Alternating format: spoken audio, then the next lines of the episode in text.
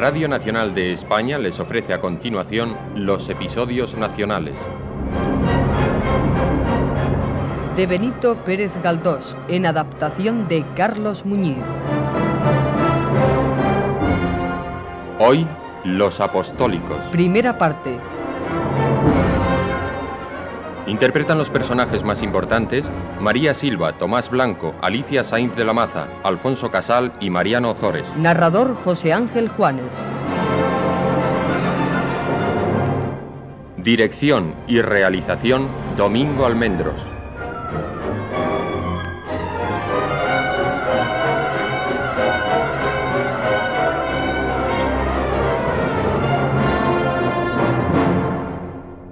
Como la historia se comporta de manera tan pícara, que en tratándose de reyes, príncipes y otros grandes señores, no hay acontecimiento por minúsculo y poco importante que sea que no saque a relucir, y luego es tan olvidadiza con los pequeños héroes de cada día, nosotros vamos a llenar en parte esa laguna y a relatarles las vicisitudes de don Benigno Cordero, cuando después de entregar el alma a Dios su santa esposa, doña Robustiana de los Toros de Guisando, el año 1826, él se quedó viudo y con cinco hijos de quienes ocuparse.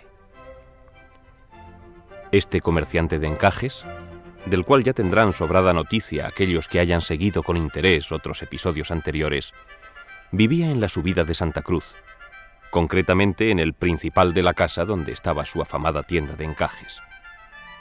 Y allí le sorprendemos precisamente el día 11 de diciembre de 1829, el día en que se cumplía el tercer aniversario del fallecimiento de doña Robustiana. Había regresado de oír devotamente una misa por el alma de su difunta y hallábase de nuevo don Benigno Cordero afanándose por atender el negocio con su habitual humor y diligencia. Después de cerrar la vidriera, para que no se enfriase el local, palpó con suavidad cariñosa las cajas que contenían el género. Echó un vistazo a su libro de cuentas en el que se reflejaba claramente la prosperidad del negocio, paseó la vista sin demasiada fijeza por las noticias que publicaba el diario y cortó un par de plumas con el minucioso esmero que en aquellos tiempos se ponía en operación tan delicada. Y seguramente hubiera escrito algunas líneas de no haberle interrumpido súbitamente sus cuatro vástagos. ¡Padre! Ya nos vamos a la escuela. Yo no quiero ir a la escuela. Venga, sí, que llegamos maestro nos va a sacudir. ¿Cómo me castiga? ¿Pero a qué escuela pensáis ir hoy, criaturas? Pues, ¿a cuál va a ser, padre? Si hoy no hay escuela, hijos, hoy es día de fiesta. ¡A la escuela! ¡A jugar a la pelota! maestro, que hoy no hay escuela! ¿Qué hago con los niños si no hay escuela, don Benigno? Ale, ale, ale, todos fuera, todos fuera, a jugar a la plaza mayor. No, usted no, Soledad, ¿qué- ¿usted qué desea? ¡Yo a la píldora!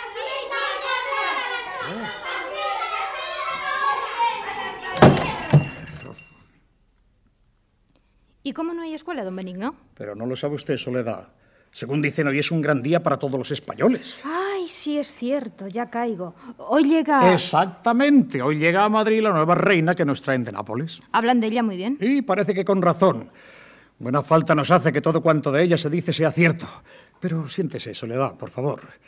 Lo que no recuerdo es el nombre de la nueva reina. Ay, tengo una memoria fatal. Se llama María Cristina. Eso, María Cristina la Napolitana. Cada día se me olvidan más los nombres. ¿Sabe usted qué se dice, Solita? No sé a qué se refiere. ¿A qué de referirme? Al casamiento. Dicen que nos puede traer grandes felicidades porque... Pásmese usted, amiga mía, pásmese usted. Dicen que la nueva reina, la napolitana, es francmasona, Es posible. como lo oye. Y al parecer a sus sentimientos liberales se une una profunda humanidad. ¿Tan buena es? Ay, si así fuera, tendríamos por fin una reina capaz de domesticar a tantas fieras como hay en el poder. A mí me han dicho que ha puesto como condición para casarse que el rey levante el destierro a todos los expatriados. Y no me extrañaría nada. A mí incluso me han dicho algo más. ¿Y qué es ello? Me han dicho que en Nápoles bordó secretamente una bandera para los insurrectos de... de, eh, mm, de no sé qué insurrección. Dígame, ¿estaba usted anoche aquí cuando el señor de Pipaón leyó un papel francés que llaman La Quotidienne? No, no, no estaba. Esos extranjeros siempre criticándonos. Bendita sea la princesa ilustre que trae el diploma de su liberalismo en las injurias de los realistas. Nada le falta, ni aun la hermosura. Y para juzgar si es tan acabada como dicen los papeles extranjeros, vamos a darnos usted y yo el gusto de verla entrar. ¿no? ¿Cuándo será eso? Eh, todavía tenemos tiempo de sobra. Iremos a la casa de don Francisco Bringas, de cuyos balcones se ha de ver muy requete bien toda la comitiva. Voy a arreglar a los pequeños. ¿Se sube usted? No, no, todavía no. Voy a hacer un par de asientos en el libro mayor. Por cierto, que me estoy fijando en su aspecto y no puede ser más saludable. Me tengo por muy feliz al considerar que en mi casa ha sido donde ha ganado usted esos frescos colores de su cara y que bajo este techo humilde se ha mejorado considerablemente. Aparte del gran bien que me hace ayudándome a atender a esos cinco hijos que han quedado sin madre. Está usted muy mejorada. Sí, sí. Beneficios de la vida tranquila. Oh, pero si usted no para de trabajar, por algo la llamamos hormiguita. Bien, pero lo principal es que ya pasaron aquellos días tristes, cuando nos pusieron a los dos a la sombra y colgaron al pobre Sarmiento. Sí. Afortunadamente ya han pasado aquellos días tristes. Bien, voy a buscar a los niños para arreglarles un poco.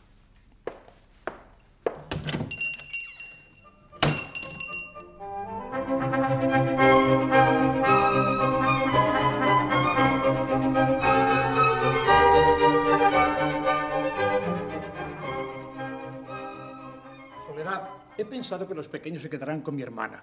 Solo llevaremos a los mayores con nosotros. ¿eh? ¿Están vestidos? Sí, hace ya rato. Y están impacientes por salir a ver la entrada de la cuarta reina. Venga, tú que eres la señora de las bolas. ¡Dame las bolas! ¡Son mías, son mías! ¡Me das las bolas! Bueno, bueno, ¿que, que queréis callar de una vez? Hombre, debéis tener harta a nuestra querida hormiguita. ¿Tenéis las manos limpias? Sí, mira, mira, Va, va, va, va, a quitarle de encima esas manazas, que se las vais a meter en la boca. No, no, no, no, no, no, los pequeños no van a estas cosas. Os quedaréis con la tía. Pues Ay, oiga usted al pueblo soberano que aborrece las cadenas. La verdad es que mi hermana no es de las personas dotadas por la naturaleza para hacer llevadero el despotismo. Ah, oye, Cruz, no, no les pegues que harta de sazón tienen con quedarse en casa cada día de tanto festejo. Marchaos de una vez a la calle y dejadme en paz. Que yo me entenderé con los críos. Yo sé cómo hay que tratarles. Eso es, marchaos de paseo, tú y la linda Marizápalos. Que aquí se queda la pobre Martis para cuidar serpentones y aguantar porrazos. Siempre sacrificada entre estos dos cachidiablos. ¡Ay! Ya darán en la otra vida cada cual su merecido. Pero niños... Siempre está regañando. Mil veces lo he dicho de mi insoportable hermana y no me cansaré de repetirlo. Es la paloma que ladra. Bueno, vámonos ya, que si no llegamos pronto, encontraremos ocupados los balcones de Bringas. Buenos días, don Benigno. Buenos días, Soledad. Ah, felices, señor don Juan de Pipaón. Ah, Pues no viene usted poco majo. Así me gusta a mí la gente de corte. Eso es vestirse con gana y paramentarse de veras. A ver, a ver, vuélvase usted de espaldas. Mm. Magnífico, qué faldones. A ver, de frente. Mm, qué pechera. Parece usted un patriarca griego, un sultán, un califa, el rey que rabió o el mismísimo mago de Astracán. Todo es nuevo. Oh, sí, sí, todo, todo. Eh, mi destino de la Secretaría de Su Majestad ha exigido estos dispendios. Eh, Pero, pero no nos detengamos, no, no. U- ustedes salían. Sí, sí, ¿eh? nos coge aquí de milagro. Nos disponíamos a salir a casa de Bringas. ¿Va usted también allá? ¿Yo? No, hombre, de Dios, no. Eh, mi cargo me obliga a estar en palacio con los señores ministros y los señores del Consejo para recibir allá a la francmasona. Pues viva la reina francmasona. El desfranmasonizador que la desfranmasonice. Buen desfranmasonizador será. Ah, pero eso no lo dice Rousseau, Ah, ¿eh? pero lo digo yo. bueno, y, y andando que es tarde. Ah, Andandito, sí, andandito. oiga, oiga, es que ya se me olvidaba el objeto de mi visita. Ah, pero no venía usted a que le viéramos vestido de tiros Ah, largos. sí, sí, sí. y, y también otra cosa, claro. Eh, tengo que dar una noticia a doña Solita. Noticias, siempre que sean buenas. Oh, sí, sí, buenas son, buenas son. Eh, Al fin nuestro hombre da señales de vida. Eh, Me ha escrito una carta y en la mía incluye otra para usted. Eh, Bien, y- no me entretengo más, que voy a llegar tarde a Palacio. ¿eh? Eh, ha- hablaremos esta noche, don Benigno. Adiós, doña hormiga. Abur. Noticias de Salvador. Bien. Aunque las cartas venidas por conducto de Pipaón no son buena cosa. Querida hormiga, es preciso desconfiar en todo de este bribón arribista de Bragas y de sus melosas afabilidades y cortesanías. Mil veces le he definido y no me cansaré de definirle. Es el cocodrilo que besa.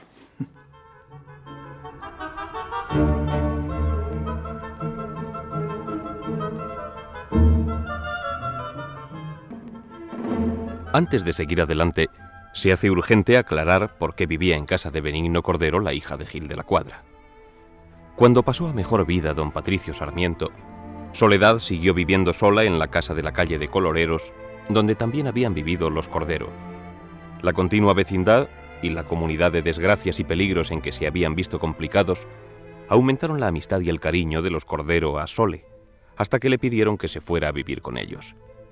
En aquellos días se casó Elena, la hija mayor, con Angelito Seudoquis, que, destinado a Filipinas cuatro meses después de la boda, emprendió con Elena el viaje por el Cabo, y a los catorce meses los señores de Cordero recibieron en una misma carta dos noticias interesantes, que sus hijos habían llegado a Manila y que antes de llegar les habían dado un nietecillo.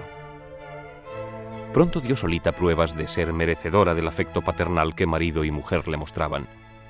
Asistió a doña Robustiana en su larga enfermedad con tanta solicitud y abnegación que no lo habría hecho mejor una santa. Doña Robustiana sucumbió y las buenas costumbres no permitieron que una joven soltera viviese en compañía de un señor viudo. Fue necesario separarse. Don Benigno tenía una hermana vieja y soltera, de cuya suavidad ya tienen nuestros oyentes noticia. Si no pudo conseguir don Benigno que doña Cruz fuese a vivir con él, logró que admitiese en su compañía a Solita. Por el día ayudaba un poco en casa de Cordero, pero no en las noches, porque doña Cruz había hecho la gracia de irse a vivir al extremo de la villa. Llegó un día en que la paciencia de don Benigno tocó a su límite y, so pretexto de una enfermedad grave, Cordero hizo venir a doña Crucita a su casa, y luego que la tuvo allí, Sepa usted, señora doña Basilisco, que de aquí no se saldrá si no es para el cementerio. Si es que no está conforme en vivir en compañía de su hermano. Estoy solo y viudo, con hijos pequeños y uno todavía mamón. Dígame si es propio que yo abandone los quehaceres de mi comercio, buscando siempre mercenarias que no saben atender a los chicos, teniendo, como tengo, dos mujeres en mi familia que lo harán mejor que nadie. Esto es un secuestro. Lo pondré en conocimiento de la justicia. Como sigas gritando, te retuerzo el pescuezo, ¿eh? Y, y- y ya lo sabes, de aquí no se sale. Tus sobrinos y yo te necesitamos. Entre don Benigno, Sole y el padre Alelí, que era muy amigo de ambos hermanos, lograron calmarla, para lo cual fue preciso anteponer a las razones la traslación de todos los bichos que tenía en su morada la señora, añadiendo a la colección nuevos ejemplares que Cordero compró para acabar de conquistar la voluntad de la paloma ladrante. Desde entonces, los chicos tuvieron quien les cuidara bien y todo marchó a pedir de boca. Si no digo a alguien lo que pienso en este instante, apreciable hormiguita, reviento de seguro. Y lo que pienso es que sin saber cómo me encuentro rico, es decir, no muy rico, entendámonos, sino simplemente en estado de buen acomodo que me permitiría, si quisiera, renunciar al comercio y retirarme a vivir tranquilamente en mis queridos cigarrales, donde solo me ocuparía de labrar el campo y criar a mis hijos. Merecido lo tiene usted que está siempre trabajando y metido en esos libros de cuentas. Bueno, con usted no hay secretos. Sepa que ayer pagué el último plazo de esta casa en que vivimos, de modo que es mía, tan mía como mis anteojos y mi corbata. En los cigarrales tengo compradas ya más de 100 fanegadas para agregarlas a las que ya tenía, y pienso comprarlas del tío Rezaquedito en cuanto salgan a la venta. Así que ya no tiene que preocuparme el día de mañana. Realmente esto es fruto de mi trabajo, pues talentos no tengo. Y en cuanto a picardías, ya se sabe que esa moneda no corre dentro de mi casa. Dios ha querido que un hombre tan bueno y cabal en todo tenga su merecido en el mundo. Porque si al bueno no le da Dios los medios de ser caritativo y generoso, ¿qué sería de los pobres, de los abandonados, de los huérfanos? No, no, no, no, no, no hay aquí generosidades que valgan. no. Algo sí he hecho por los menesterosos. Y, y si alguna persona ha recibido de mí especiales beneficios, estos han sido menores de los que ella se merece. La suerte me ha favorecido y los negocios han prosperado. Los cambios políticos, improvisando posiciones, han desarrollado el lujo. Las modas han favorecido grandemente el comercio de blondas y puntillas. La paz de estos años de despotismo ha traído muchos bailes y saraos, y el restablecimiento del culto y clero después de los tres años trajo la renovación de toda la ropa de altar y mucho consumo de encajería religiosa. La corte misma, a pesar de que son bien notorias mis ideas contrarias a la tiranía, no quiere ver entrar por las puertas de palacio ni media vara de almagro que no sea de casa de cordero. Y en fin, que Dios lo ha querido y, y con esto se dice todo. Siga usted, que me da gusto oírle. Pero prontito, ¿eh? Que hay mucho que hacer esta noche. No, no, descanse usted un momento, por amor de Dios. La verdad es que ya no soy un niño. Tengo 52 años. 52 años. Que es mucho y es poco, según se mire. Yo, con mi desconocimiento absoluto de lo que son médicos y boticas, no me cambio por esos pisaverdes de color de cera de muerto, que se llaman muchachos por una equivocación del tiempo. Es usted rico. Goza de perfecta salud. Es además bueno como el pan. Tiene buen nombre y fama limpia. ¿Qué más puede desear? Cierto, nada puedo desear. Temeridad e impertinencia sería pedir más. Eh, ¿Tiene usted algo más que decirme? No, nada, nada, apreciable hormiga. Eh, nada más, sino que eh, Dios sobre todo.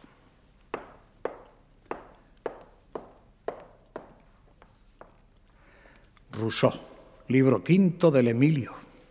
Dice así, no es bueno que el hombre esté solo. No es bueno que el hombre esté solo.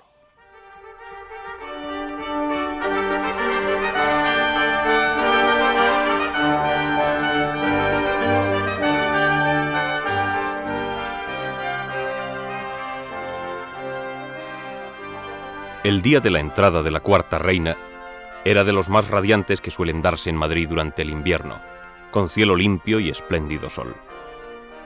Los madrileños invadieron aquel día la carrera de las procesiones regias que van desde las puertas de Toledo o Atocha hasta Palacio. Aquel día el pueblo de Madrid admiró principalmente la hermosura de la nueva reina. Bastaba verla para conocer su agudo talento y prever las nobles conquistas que la gracia y la confianza habían de hacer prontamente en el terreno de la brutalidad y del recelo. Jamás paloma alguna entró con más valentía que aquella en el negro nidal de los búhos, y aunque no pudo hacerles amar la luz, consiguió someterles a su talante y albedrío, consiguiendo de este modo que pareciesen menos malos de lo que eran. Entró Cristina en coche acompañada de sus padres, los reyes de Nápoles. Al estribo venía el esposo y tío conduciendo su hermoso caballo. Era, según dicen, el primer jinete de su época, y de la pesadez y arrogancia de aquellos corceles sabemos por los pinceles de Velázquez y Goya. Pero aquella arrogancia, la misma riqueza abigarrada de su traje de gala, no disimulaban en Fernando aquella decadencia precoz que le hacía viejo a los 45 años. Aquel desfile tenía absorto y embobado al pueblo madrileño, que formaba dos grotescos coros a ambos lados del cortejo, de gentes totalmente boquiabiertas. En los balcones de la casa de Bringas se hallaban don Benigno, Soledad y los chicos, amén de otras familias amigas del rico comerciante que dio su nombre a los soportales cercanos a platerías.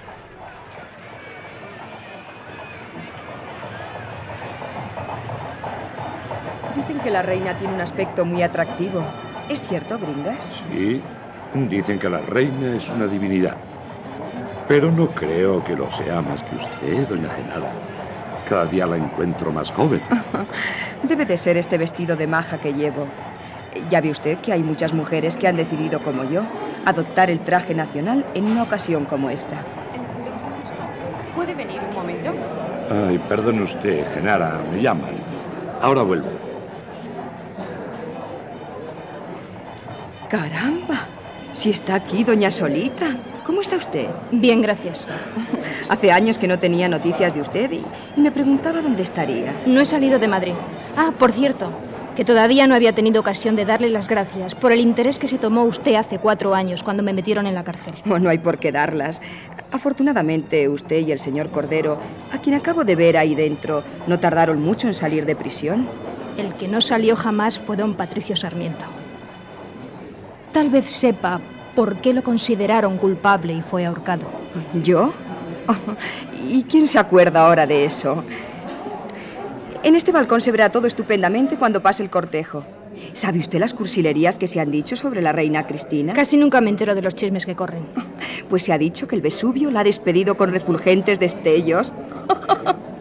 Y que el Manzanares la ha recibido vestido de flores. Y ya verá, ya verá cuántas tonterías más se dirán. Lo que sí veo es que estamos muchísimos en esta casa del señor Bringas. Solo las señoras y niños ya llenamos los balcones. Jesús, disimule usted que ahí viene el pesado del marqués de Falfán de los Godos. Mi querida doña Genara. Me han dicho que estaba usted aquí y me he apresurado a venir a verla. Ah, está usted guapísima. Lamento no poder decir lo mismo de usted, marqués. La verdad es que el encuentro, ¿cómo diría yo? Desmejorado. Los años no perdonan a nadie, querida Genara. Aunque en su caso parecen hacer una excepción. ¿Y cómo sigue la marquesa?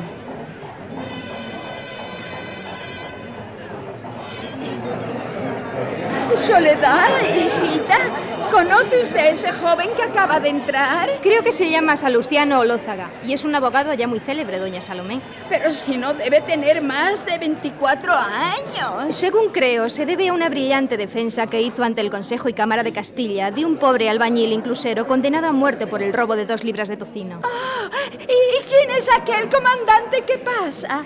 Eh, sí, marqués. Hoy mismo he tenido noticias suyas. Pipaón me entregó esta mañana una carta suya y según parece no le veremos en mucho tiempo por aquí. Me dice que piensa casarse. Hija, Soledad, parece que está en las nubes. Pero no me oye usted lo que le pregunto. Tres veces le he preguntado a usted que si conoce a ese comandante y no me ha contestado. Se ha quedado usted lela. ¿En qué piensa? ¿Pero por qué usted está tan pálida? ¿A- ¿Acaso es que, que no me oye? Sí, sí, la he oído perfectamente. ¿Y usted? ¿Presentación? ¿No sabe el nombre de ese comandante? Aguarde, aguarde usted. Mandaré a casa por la guía de forasteros y con ella en la mano le diré los nombres de todos los militares que hay en España. Pues sí, también a mí me han dicho que Salvador piensa casarse. ¿Pero qué le ocurre a usted, Soledad? Está palidísima. ¡Ah!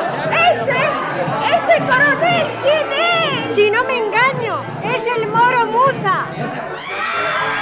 ¡Me ha tirado un caballo! ¡Hombre, hombre! ¡Y qué bien iba en el caballo! Se parece al de la triste figura. Es el mismísimo Don Quijote. Pues no es Don Quijote, señor Olózaga, sino Don Tomás Zumalacárregui, apostólico neto y con un corazón mayor que esta casa. ¡Viva Fernando VII! ¡Viva la reina Cristina! ¡Viva! ¡Viva España! ¡Viva!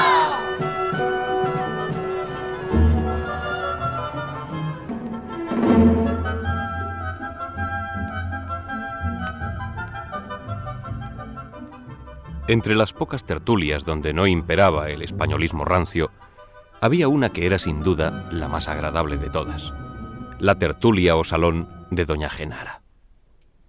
A esta hermosa mujer, separada de su esposo, no se le conocían desvaríos. Y si alguien se aventuraba a hablar de cosas que ofendieran su buen nombre, era tan por lo bajo que aquellos vientecillos de murmuración apenas salían de un pequeño círculo. La política se trataba en aquella casa con toda la discreción que la época exigía. Allí se dijo cuanto podía decirse de la trascendentalísima, pragmática sanción del 29 de marzo del año 1830, origen inmediato de tan crueles contiendas. También allí se especulaba con gran interés sobre quién sucedería en el trono a nuestro amado soberano cuando faltase. La ley sálica, establecida por Felipe V, fue derogada en secreto por Carlos IV. Fernando VII lo quiso hacer en público y lo hizo. ¿Varón o hembra? He aquí la duda, la pregunta general, la esperanza y el temor juntos. Era el 10 de octubre de 1830, cuando atardecía y apareció en la tertulia de Genara el señor de Pipaón, quien empezó a hablar en tono jadeante. Traigo noticias frescas, señoras y señores. ¿De qué se trata? Hable, hable de una vez, hombre de Dios. ¡Hembra! ¿Qué? España es nuestra. ¿Hembra? Así que acabará gobernándonos esa niña Isabel. Pobre España.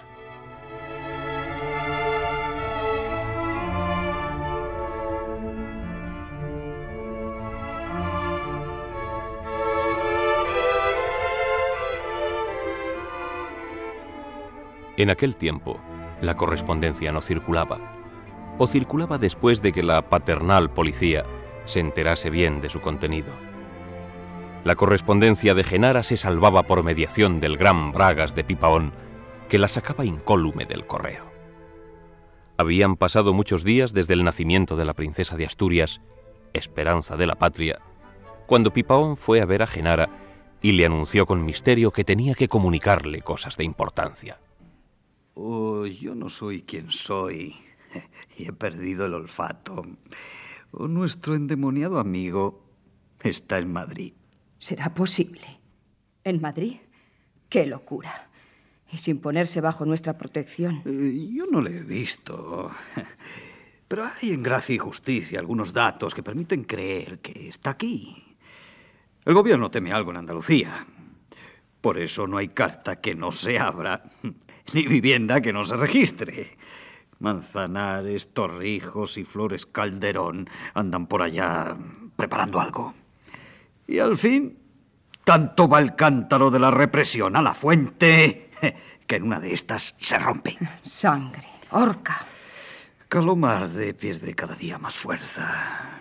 Y el rey eh, se está haciendo todo mantecas. Ya no es nuestro rey aquel hombre que se ponía verde siempre que le hablaban de liberalismo.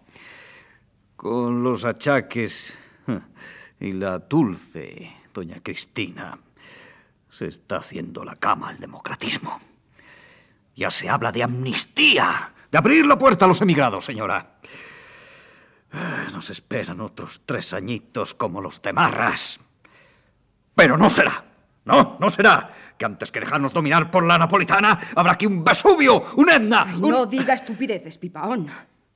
Señora, se levantará la nación y veremos cosas insospechadas.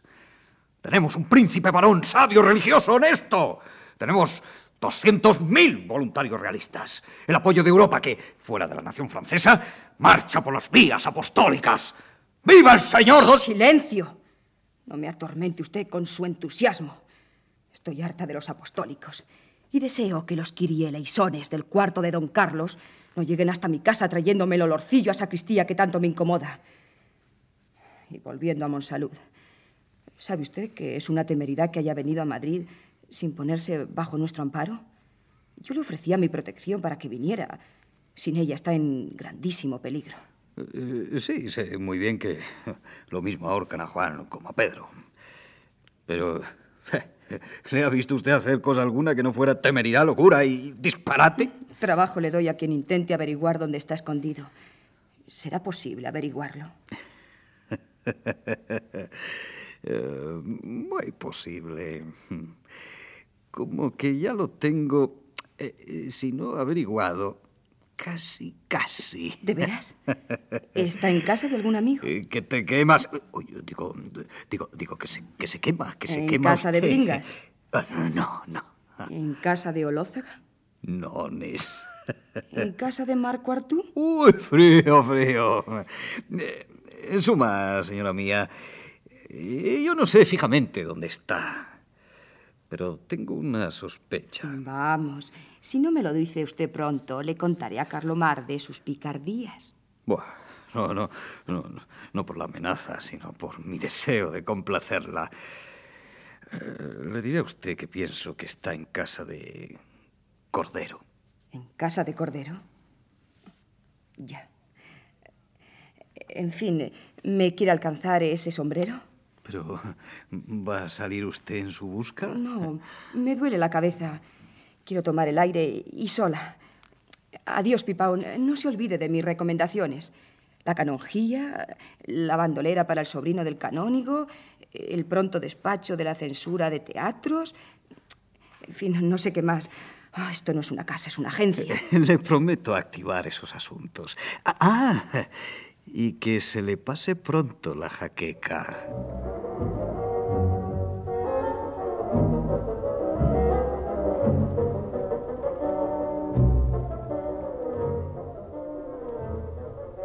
A pesar de su amor a la vida inalterable y metódica, don Benigno Cordero no veía con gusto que pasase el tiempo sin traer cambios o novedades en su existencia. En la casa no había más variación que el crecimiento de los chicos y la multiplicación de los pájaros, gatos y perros de Doña Crucita. De todos los amigos de Cordero, el más querido era el buen padre Alelí, de la Orden de la Merced, viejísimo bondadoso, campechano y aún medio pariente suyo, que conocía a Cordero desde que andaba a gatas por los cerros de Polán. Se trataban con mucho desenfado y libertad, expresando sus ideas diametralmente opuestas en materia de política. Buenos días, Benignillo. Ay, muy contento te veo. Sin duda te estás frotando las manos porque piensas que van a cambiar las cosas en el país. No cabe otro remedio, reverendo. Los del régimen se hallan tan entretenidos en tirar coces unos a otros que no se acuerdan de perseguirnos. Es el momento de reorganizarnos. Como católico que soy... Como tú eh, católico, eh, pero, pero no comprendes que no es posible ser católico y jacobino. Hasta me esa mosca por el rabo. bueno, eh, oye, ¿qué, qué pasaje de Rousseau leíste anoche? Aunque a usted no le importa, tío latinajo, le diré que leí el pasaje que dice, he visto en la religión la misma falsedad que en la política. No hay religión, por buena que sea, que no haya derramado sangre inocente. Bah, Eres un filósofo de agua y lana. Eh, Cuando acabes de volverte loco con tu Emilio, saldremos a enseñarte en las ferias. Ven acá, almacén de sandeces. ¿Qué sabes tú lo que es religión? Lo que me han enseñado los de Sayo y Teja. Cuando tú y tus amigos los liberales herejes os desocupéis de la paliza que os están dando en toda la Europa y soltéis el ronzal para formar congreso y pedir el rebuzno, no faltará quien os enseñe a hablar con respeto de las cosas sagradas. Eh, día vendrá en que rompamos el ronzal y entonces diremos al fraile hueco, soga verde y almendro seco. También se dijo, donde las dan las toman. y también cuentas de beato y uñas de gato. No, no, no, no te fastidian. Ah, mercachifle, si fueras bueno no serías rico. Nosotros vivimos de limosna. De limosna, ¿eh? Ah, señor don Cepillo de Ánimas, que bien dijo el que dijo, reniego de sermón que acabe en daca. Ah, Yo he oído que tienes la cabeza pájaros. Hombre, a propósito de pájaros, yo he oído que el abad y el gorrión dos malas aves son. Bueno, mira, Benigno, vete al mismísimo cuerno y, y vamos a fumarnos un pitillo. Anda, eh, pásame la petaca. bueno, eso ya es otra cosa. A la paz de Dios. ¡Viva mil años, mi fraile! Oye, Co, ¿cómo están tus nenes? Lo de Rafaelillo resultó lo, lo de la indigestión, de como yo te lo dije, ¿no es verdad? Te debías darle hojas de sen. Verás qué bien le sientan. Bueno, con el herbolario tan completo que tiene mi hermana Cruz, no hay purga que no le haya dado ya. Eh, Oye, por cierto, ¿ha, ha- ha parido la podenca? No, no, todavía no, pero parirá. Para ser un zoológico, a esto no le falta más que el elefante, que de los demás animales y hierbas tenemos cuanto Dios crió, sin que falte el león, que es mi hermana. Ah, por cierto, las perdices que traje ayer las están haciendo a la toledana. ¿m? Aunque venga usted, tendremos bastantes para comer. Vale, Claro que vendré. Oye, ¿cu- ¿cuándo será el banquete? Hoy mismo. Además, yo tengo que hablar con usted de un asunto grave. ¿Un asunto grave? Oye, no, no será el primero que me consultes. No, no, no, este es algo más delicado, más peliagudo. Necesito consejo y ayuda, mucha ayuda. Bueno, para eso estoy. Cuenta conmigo. Bien, pues no lo demoremos ni un instante. Oye, tan, tan grave y urgente es. Un asunto que yo calificaría de vida o muerte. No, pues ha- habla de una vez. Sí, sí, pero no, no aquí. Como a estas horas viene muy poca gente, subamos a mi cuarto y hablaremos. Necesito que me aconseje lo que debo hacer. Anda, pues vamos. Oye, por el hábito que he visto, que estoy rabiando de curiosidad.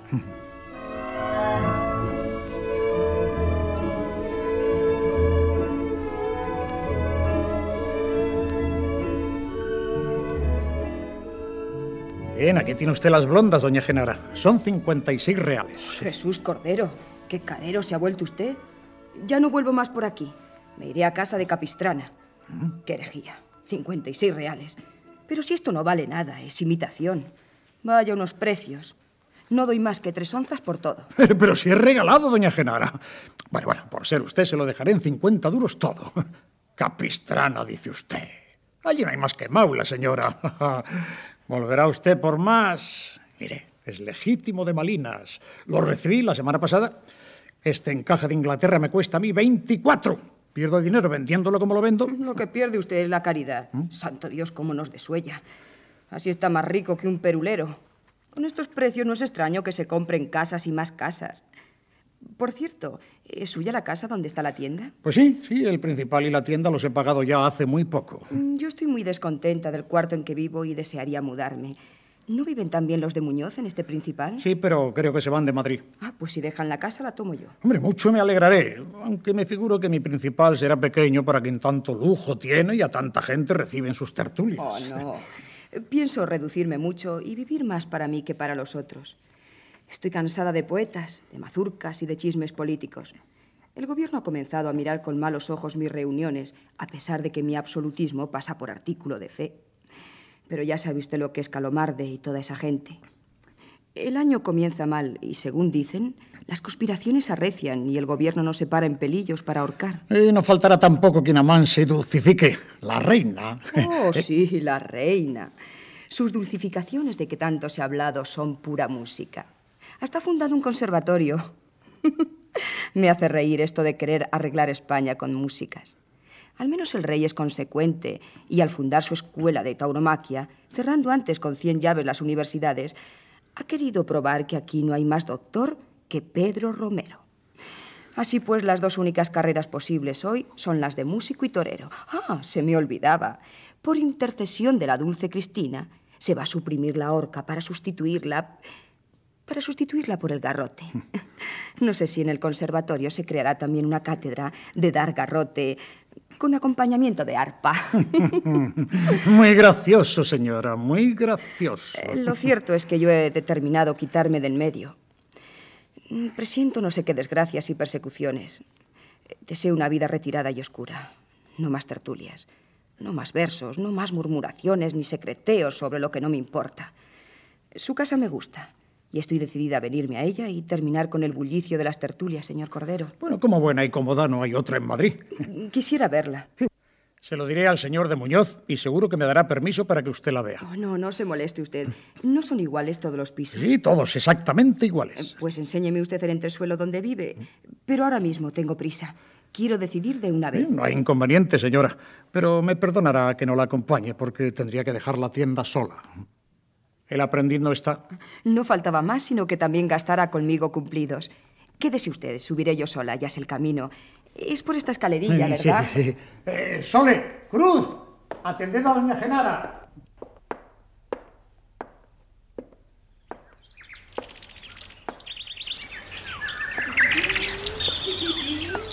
Ay, qué- quita tú. Bonito, bonito. Buenos días.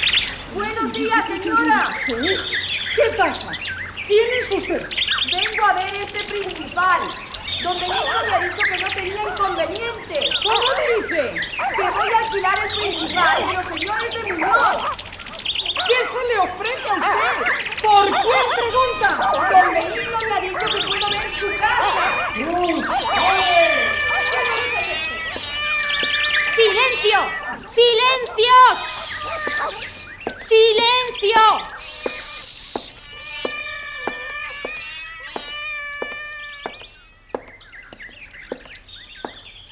¿Qué se le ofrece, doña Genara?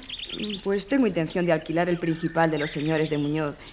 Y don Benigno me ha dicho que como son todos iguales, viera este por si me convenía. Ah, ya. Bueno, pues venga conmigo. Le mostraré la casa.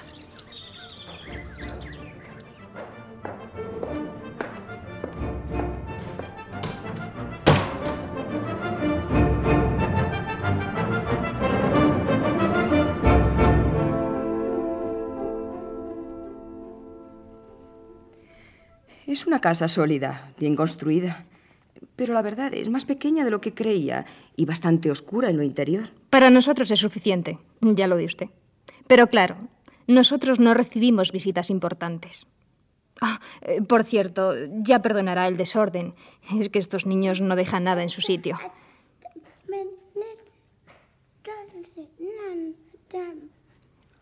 ¿Es este el niño más pequeño de don Benigno? Sí, sí, señora. ¿Y es tan malo? Ven acá. Juanito Jacobo, Vamos, ven. Saluda a esta señora. Y sí que estás limpia, por cierto. Pareces un salvaje.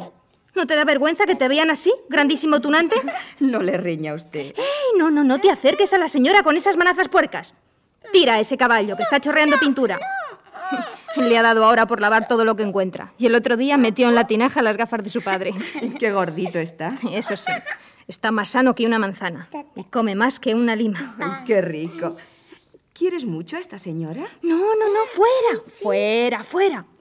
No faltaba más que tuviera que cargarte en brazos. Sí que es chiquito el elefante para eso. Quita, quita, Juanito Jacobo. Un hombre como tú no tiene vergüenza de que le coja en brazos una mujer. Le tenemos tan mimado.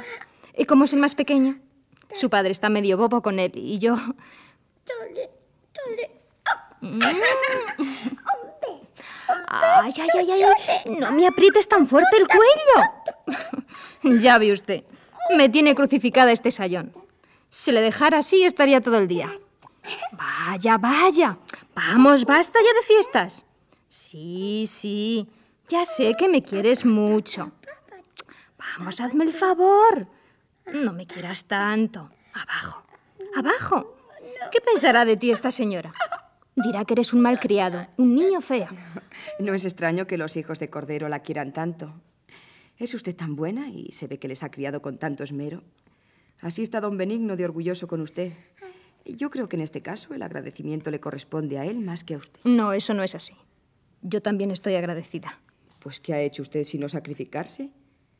Bien podría vivir hoy si hubiera querido, en otra posición, otro estado más más independiente. Aunque dudo mucho que fuera más tranquilo y feliz. No creo que para mí pudieran existir posición y estado mejores de los que tengo ahora. Así debe ser, porque si no recuerdo mal, usted se encontró después de la muerte de su señor padre sola y abandonada en el mundo. Me parece haber oído que alguien la protegió a usted en aquellos días. Pero como andando el tiempo, ese alguien o murió o desapareció o no quiso acordarse más de usted, el resultado es, hija mía, que su orfandad no tuvo verdadero amparo hasta este momento. Don Benigno es como un padre cariñoso. Páguele usted con un cariño de hija y no busque otros afectos fuera de esta casa. Cuidado con los hombres. Ya se sabe que son todos unos egoístas y generalmente no reconocen los sacrificios que las mujeres hacemos por ellos. Estará usted pensando que le doy consejos sin que me los pida y que hablo de lo que no me importa. No, no, señora. Todo lo que dice usted me parece muy razonable. Y es natural que dé el consejo quien tiene la experiencia. Vamos, estate quieto, por amor de Dios, chiquiño. Bien, bien. En fin, señora, la estoy molestando a usted y quitándole el tiempo. Oh, no, no, de ningún modo.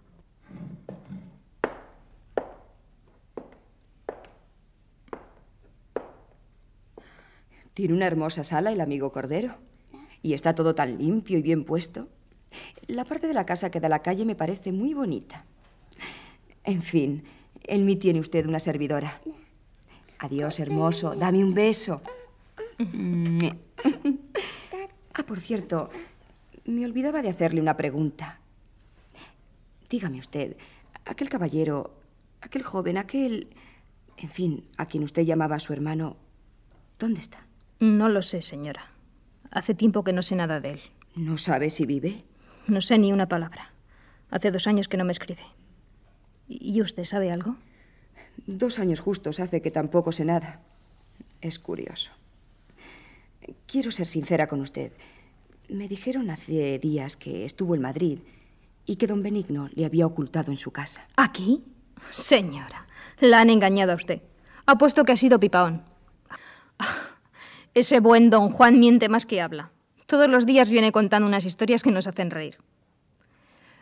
En cuanto a ese desgraciado, yo creo que no puede ocultarse aquí ni en ninguna parte. ¿Por qué? Yo tengo mis razones para creer. En fin, señora, le puedo asegurar casi sin temor de equivocarme que mi hermano ha muerto. Válgame Dios. ¿Cómo mata usted a la gente? Permítame que lo dude.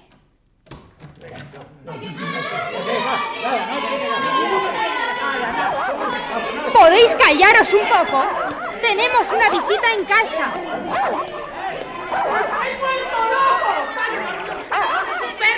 ¡Y vosotros! ¡Callaos, nenes! borrego de Cristo. Mira a ver si pones un poco de orden en este infierno. Ay, pensar que estaba tan tranquila en mi casita, con mis queridos perritos y gatitos y loritos y pajaritos. ¡Cállate! ¡Tú del mal ladrón! Y guarda que en todo eso en la jauría de Satanás. ¡Oh! ¿Cuánto bueno por aquí? Sí, ya me ha dicho Benigno que había subido usted a ver la casa. ¿Y qué, qué le parece, doña Genara? Ya habrá visto que tiene magníficas vistas nocturnas el patio. Y en cuanto a jardines colgantes, no le ganaría Babilonia a todas las plantas de Doña Crucita. Y en cuanto a la fauna, no le ganaría la fricantera. Bueno, me marcho ya. No, no, un momento, señora.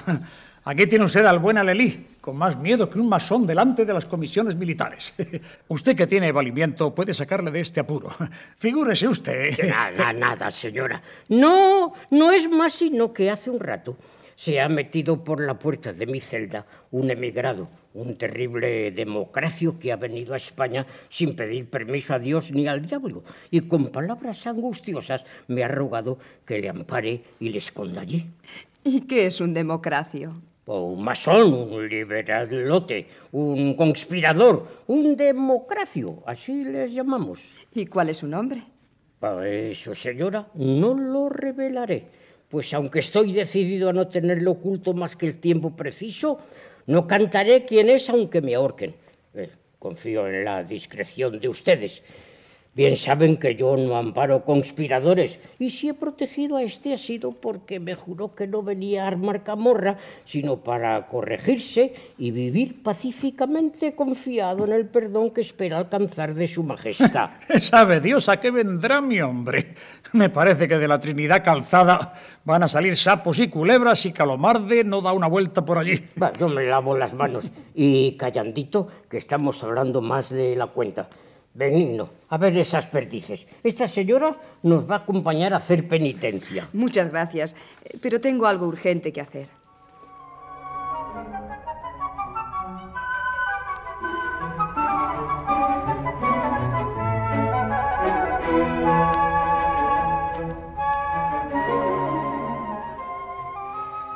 Necio, en casa de Cordero no hay nada. Pipaón, como siga usted rastreando de ese modo, pronto le dedicará a Calomarde a coger moscas. Pero gracias a una feliz casualidad. ¿Que ha descubierto algo? Sí, hombre. ¿Qué cosa habrá que yo no descubra? Ay, déjeme descansar un poco. Eh, ¿Se ha enterado de que en Gracia y Justicia se sabe que continúa funcionando en Francia más envalentonado que nunca el famoso directorio provisional del levantamiento de España contra la tiranía? ¿Eh? Vaya una noticia. Ya sabemos que Francia protege a los emigrados. Se dice que constituyen el directorio los patriotas Valdés, Sancho, Calatrava, Istúriz y Vadillo. Y que Mendizábal es el depositario de los fondos. Ya lo sé. Sí, pero lo que no sabrá es que Lafayette les protege ocultamente y hasta les consigue dinero. Pero lo mejor es que han enviado a Madrid a cierto individuo con nombre supuesto. ¿El cual? O yo soy incapaz de discurrir, o está en la Trinidad calzada. En la Trinidad calzada.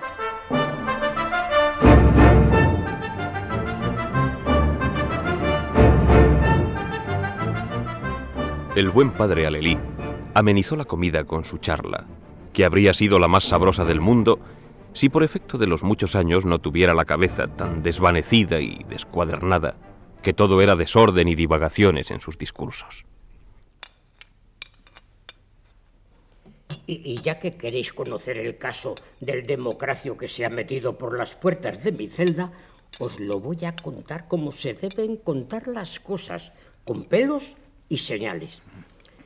Iba yo por la calle de Carretas arriba y al llegar a la esquina de Majaderitos veo que viene hacia mí un elefante con los brazos abiertos. Era Juan Nicasio Gallego. Ya sabéis que fue discípulo mío en Salamanca. Pues bien, el bribón de Meléndez le tomó mucho cariño. Y lo mismo el calzonazos de Iglesias que fabricó su reputación con chascarrillos. Yo digo que si Iglesias no se llega a morir a los 38 años, hubiera puesto el breviario en epigramas. Pero sigo contando. Eh, quedamos en que una tarde paseábamos por el Zurgen el maestro Peláez, Meléndez, Gallego y yo. Por aquellos días había venido la noticia de la degollación de Luis XVI y estábamos consternados, muy consternados. A, a mí que no me digan, hay en la historia un crimen más atroz. Por vida de Sancho Panza, que eso se parece al cuento del hidalgo y el labrador. ¿A dónde va usted a parar con sus divagaciones? ¿Ni qué tiene que ver Luis XVI con el poeta zamorano? Allá voy, hombre, allá voy. Eh, yo, yo se lo cuento y, y no necesito de apuntadores. Bien, bien, sepamos ante todo lo que le dijo Gallego en la esquina de Majaderitos, si es que esto tiene algo que ver con el cuento del democracio. Eh, cl- claro que tiene que ver. Gallego es también un grande y descomedido democracio. Pues como decía, Gallego me contó cómo le está engañando Calomarde, fingiéndole protección, y cómo el rey le ha prometido no sé cuántas prebendas sin darle ninguna. Además, el hombre está temblando porque le han delatado por francmasón. Y bien sabemos todos que el año 8 fue empleado de los liberales en Cádiz y el año 10 diputado en la pestíferas Cortes. Eso de pestíferas no se lo consiento, ¿eh? Reportes el fraile o se sabrá quién es Calleja. Vete con dos mil demonios. Eh, Siga el cuento. Pero cuidado con echar por los cerros de Úbeda. Bueno, bueno, que diga Sole si voy mal. Mm, va admirablemente. Eso se llama contar bien. Y no falta sino saber lo que dijo ese señor gallego o asturiano. Ah, pues dijo que estaba empleado en la biblioteca del duque de Frías y que hace poco le fueron a prender por revoltoso y en vez de cogerle a él, cogieron al archivero y le plantaron en la cárcel. Cuando el rey lo supo, se rió mucho. Después Gallego fue a ver al rey y como éste tiene debilidad por los poetas, eh, ya sabéis cuánto se entusiasman por Moratín. Creo, creo haberos contado que Moratín tuvo una novia, una tal doña Paquita, hija de la dueña de la casa en que vivía Mustafa. Ya, ya sabéis que así le llamábamos al pobre Juan Nos lo ha contado ya unas 200 por escribir veces. sobre moros. No sabíamos eso. Así que Moratín... Eh, sí, sí, hija, sí, sí. Uy, estuvo enamorado de doña Paquita, habitante en la calle de Valverde. Moratín ya no era un mozo y doña Paquita apenas tenía los 18 años. Don Leandro se enamoró de ella y la niña simulaba acceder hasta que vino el cruel desengaño. Ah, ya estamos hartos de oírle contar lo de Moratín y doña Paquita. ¿Qué tiene eso que ver con su amigo gallego ni con el democracio que tiene escondido? Bah. A eso voy, hombre, a eso voy, señor don Azogue. Pues bien, en el momento de despedirme de Gallego, pasó un tal Veguita, un muchacho que dio que hablar mucho cuando la sociedad de los numantinos y fue eh, castigado por dos meses de encierro en nuestra casa para que le enseñásemos la doctrina. Pronto le tomamos afición. Cantaba con nosotros en el coro y rezaba las horas. Yo le animaba para que abandonase el mundo y entrase en la orden. ¿Qué te pierdes? Por Dios, querido padre, ya está usted otra vez a 700 leguas de su cuento. Bueno, un poquitín de paciencia, señores. Pues bien, Ventura le besó las manos, después se las besó a Gallego y se pusieron a hablar del censor de teatros, reverendo padre Carrillo, a quien pusieron como siete caños porque no deja resollar a los autores. Después, y aquí entra lo principal de mi asunto. Gracias a Dios, aleluya. Veguita dijo una cosa al oído de Gallego y después se acercó a mí y me dijo también cuatro palabras al oído. ¿Qué? Pues no faltaba más, hombre, sino que os fuera yo a revelar lo que me confió como un secreto. Pues sí que nos hemos enterado. Señor, gracias te damos por los alimentos que nos has permitido tomar y te rogamos que sigas protegiéndonos. Amén.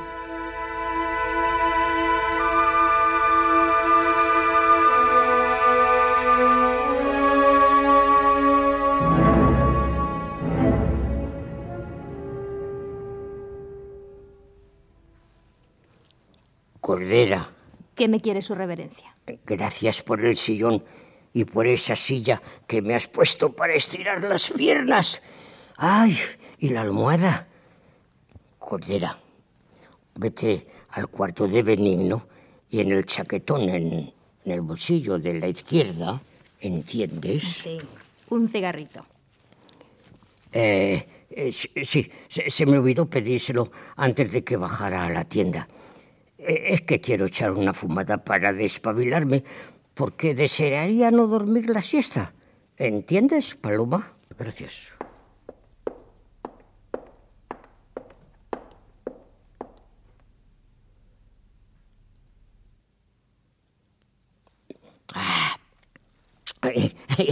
Gra- gracias, gracias, Serafín de esta casa. Ay, comprendo muy bien que ese santo varón. Pues sí, hijita, sí. Quiero despabilarme porque necesito hablarte de una cosa grave, delicada, delicadísima. Tiempo hay de hablar todo lo que se quiera. Duerma un poco. Bu- Bueno, hijita, pero, pero llámame a las tres y media. Eso es poco. A las cinco. No, no, no, no, no. Si me duermo no puede hablarte del asunto y lo he prometido, Cordera. He prometido que esta misma tarde... ¡Condenado, chico! ¿No sabes que está tu tía durmiendo la siesta? Ven acá. Suelta eso. Riñale usted, padre Alelí. Eh, si metes bulla, no te traeré las mm, hostias que te he prometido, ni las velitas de cera, ni el San Miguel de Alcorza. Bueno, pues como te decía, hijita.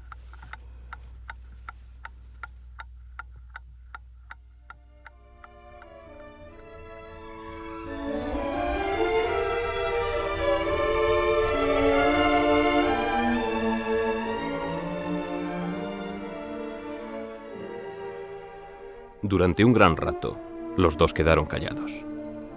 Alelí no dejaba de mirar el reloj. Sin duda estaba calculando el tiempo de que disponía para hablarle del delicado asunto que le había encomendado don Benigno Cordero. Sola, por mirar algo, contemplaba la creación, gran lámina que con otra representando el monumento de la Catedral de Toledo decoraba el comedor. En la primera estaban nuestros primeros padres, en el traje que es de suponer, en medio de un fértil país poblado de toda suerte de animales, recibiendo la bendición del Padre Eterno. Soledad no podía imaginar de lo que deseaba hablarle el clérigo. Pero como es tiempo de siesta, hagamos una pausa que de cuanto ocurrió después tendrán ustedes sobrada noticia la próxima semana.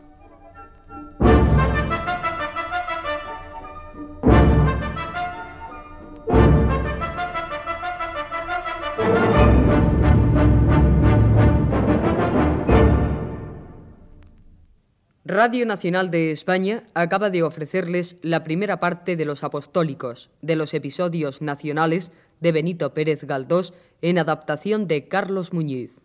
Han sido sus intérpretes María Silva en Genara, Tomás Blanco en Cordero, Alicia Sainz de la Maza, Soledad, Alfonso Casal, Pipaón y Mariano Ozores, Padre Alelí. Narrador José Ángel Juanes. Efectos especiales Joaquín Úbeda. Control y registro de sonido José Fernando González y Francisco García. Montaje musical Gonzalo Corella. Dirección y realización Domingo Almendros.